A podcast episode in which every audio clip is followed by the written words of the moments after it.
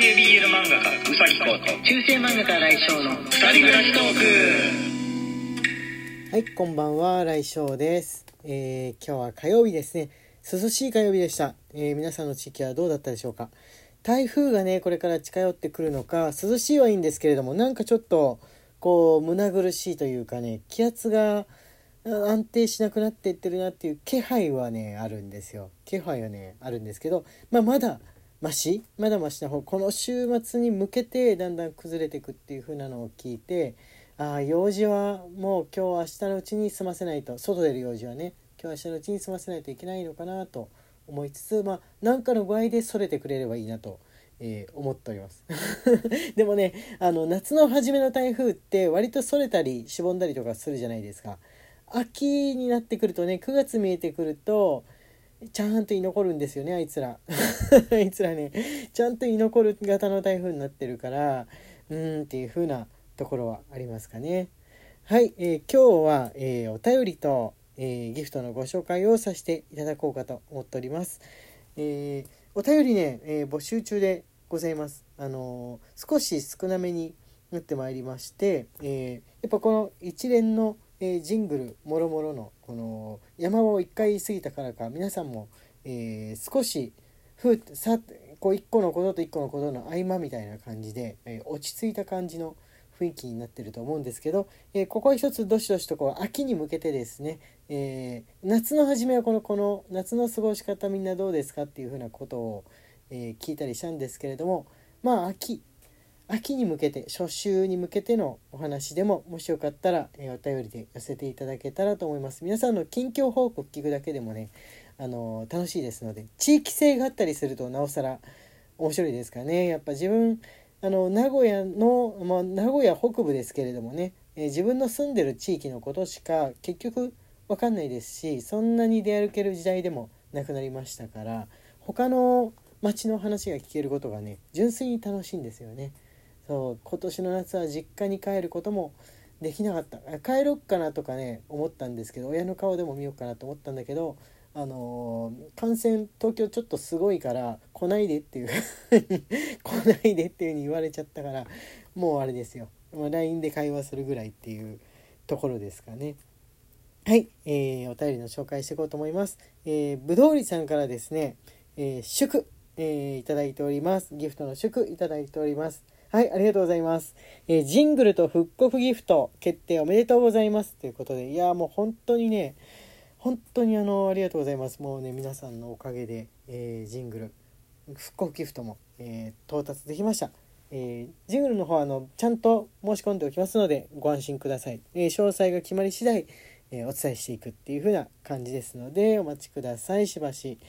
はい、えー、と、えーギフトの方でね、ゆうこんさんよりいつもありがとう1いただいております。ゆうこんさん、ありがとうございます。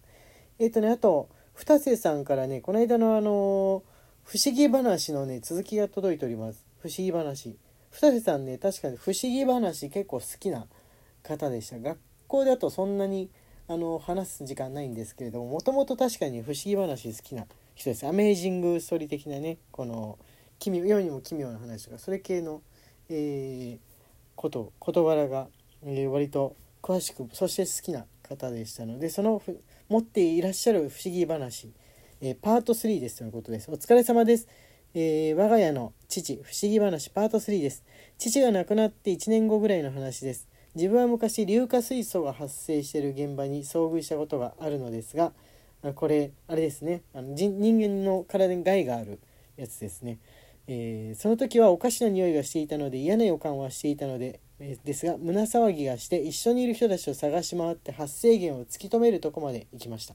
建物の中ですね。もうあの旅先の道端とかだったらあれですけれども建物の中だと充満すると危ないですもんね。はい、あじゃあ続き読ませていただきます、えー調べてもらったら案の定その物でした、えーたまたまその数日前にパートナーとひょんなことから硫化水素の特性や対処法の話をしていたことなど偶然が重なり警戒心がきちんと働いた結果なのですが、えー体の中に新鮮な空気をしっかり取り込もうと近場の公園に、え向かう途中の階段でふと下を見たらなんとそこに父の乗っていた車フォードの形の小さなおもちゃが転がっていました。父が守ってくれたんだなと思い不思議なことってあるもんだなとしみじみ思いました、えー、あ二瀬さんの中であれですね。もうフォードのクラシックカーイコールお父さんもしくはおじいちゃんの存在みたいな。あれですよ。じゃああのお盆にさ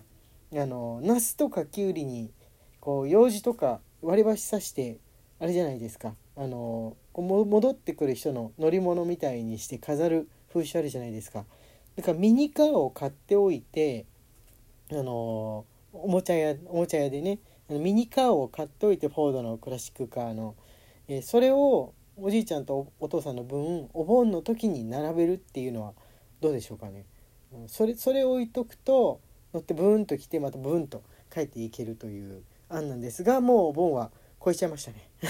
超えちゃいました。はい、えー、ありがとうございました。じゃあ次はですね、えー、チャッピーさん、えー、チャッピーさんです、えー、拝聴しました。1いただいております。チャッピーさんありがとうございます。えー、こんばんは。土日のライブ配信参加してなかったし、えー、参加したかったのですが入るところが分からず皆さんの話を聞きつつ土日のライブ配信楽しみました。え私は3年ほど体の不調で日常生活がままならなくテレビも新聞も活字も受け付けない日々を過ごしていました。家族がいるため日々少しの家事をしてあとは寝込む日々唯一漫画が読める媒体でした。その中で新井先生と宇崎先生と出会いました。最近やっと元気になってきてネットでいろいろ検索できるようになったのに大好きなお二人が辛い状態にいることが分かりました。自分のことのように悲しかったです。えー、宇崎先生を慈しむ新井先生の気持ちがすごく心に染みました。漫画を読んで涙が出ました。VTuber の方も見てましたが、えー、ここ2年ほどで不女子となった私は他の人と BL について語る人がいなく、えー、見ることで気持ちの発散をしていました。宇崎先生ありがとうございます。あこれあれですね。あのアンリ君の方ですよね。VTuber だと、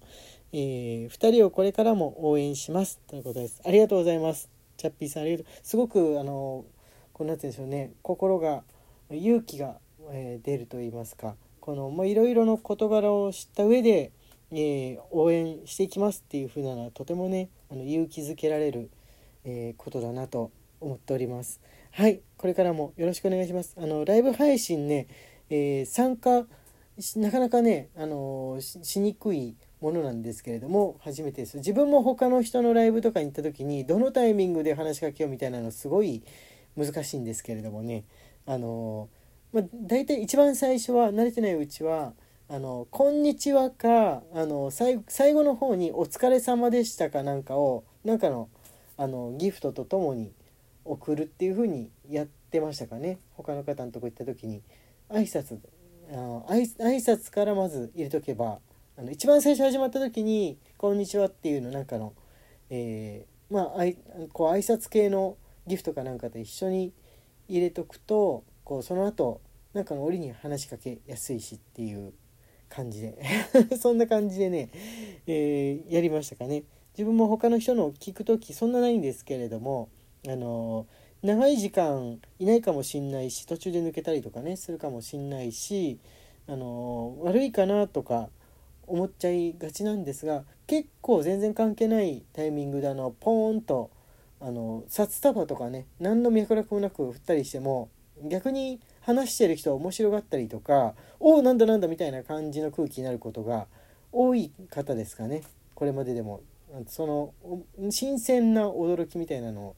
与えるとみんな参加してる方々も引くどころか「おお新しい人だ誰だ誰だ嬉しいな」みたいなえー、ことになりますけどあのそんなにめちゃめちゃ食いついて「誰ですかどんな人ですか自己紹介してください」みたいなこと言わないからもうもう安心してポロッと投げてもらって、えー、大丈夫です。大丈夫です。本当ですよ。はいありがとうございます。はい、えー、次は Y さん。えー、拝聴しました。1いただいております。Y さんありがとうございます、えー、昨日今日とあ土日ですね。初めてライブ参加しました。ウェブ上のコミュニケーションに慣れておらず常連さんばかりの中にはとても入っていけなくてコメントは全くできませんでしたが楽しく拝聴させていただきました。またタイミングが合えばこっそり拝聴させていただきます。2日連続のライブ配信お疲れ様でした。ありがとうございました。とのことです。あ Y さんもあれですよ。あのもう最初に話しかけちゃうとなんか話さなきゃいけないかなとかなりそうでどうしようって感じだったら最後もうそろそろ時間ですかねみたいな感じに大体5分前ぐらいになるとそういう風なこと言いますので自分かあのリスナーさんがどっちか言いますのでそういった流れになった時に「お疲れ様でした」ギフトかなんかをポコッと送るだけとか文字打たなくてもね。それだけでも結構ねあれです。あのー、まずは参加っていう風な感じの雰囲気になって慣れていきますのでもしよかったら、えー、やってみてください。聞くだけでももちろん問題ないんですけれどもなんか一個投げたりするとねおお投げてやったぜみたいな気持ちにね不思議となるんですよ。他の方のとこ行った時にお投げれたぜみたいな気持ちに自分はなったんで割とね楽しい。割と楽しいですよ。あのおすすめします。毎日あの100コインぐらいはラジオトークアプリ入れてれば、えもらえてるんでその分を何かしらで投げるとかね。あの50円とか10円ぐらいのやつを何度かに分けて投げるとかもまた手だと思いますので、えお好きな方法で、えお楽しみください。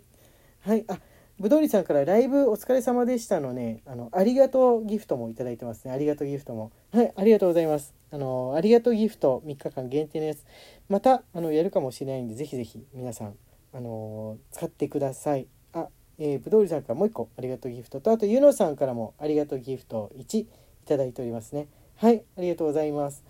えー、っと、もう、ありがとうギフトはこれで、これでご紹介できたかな？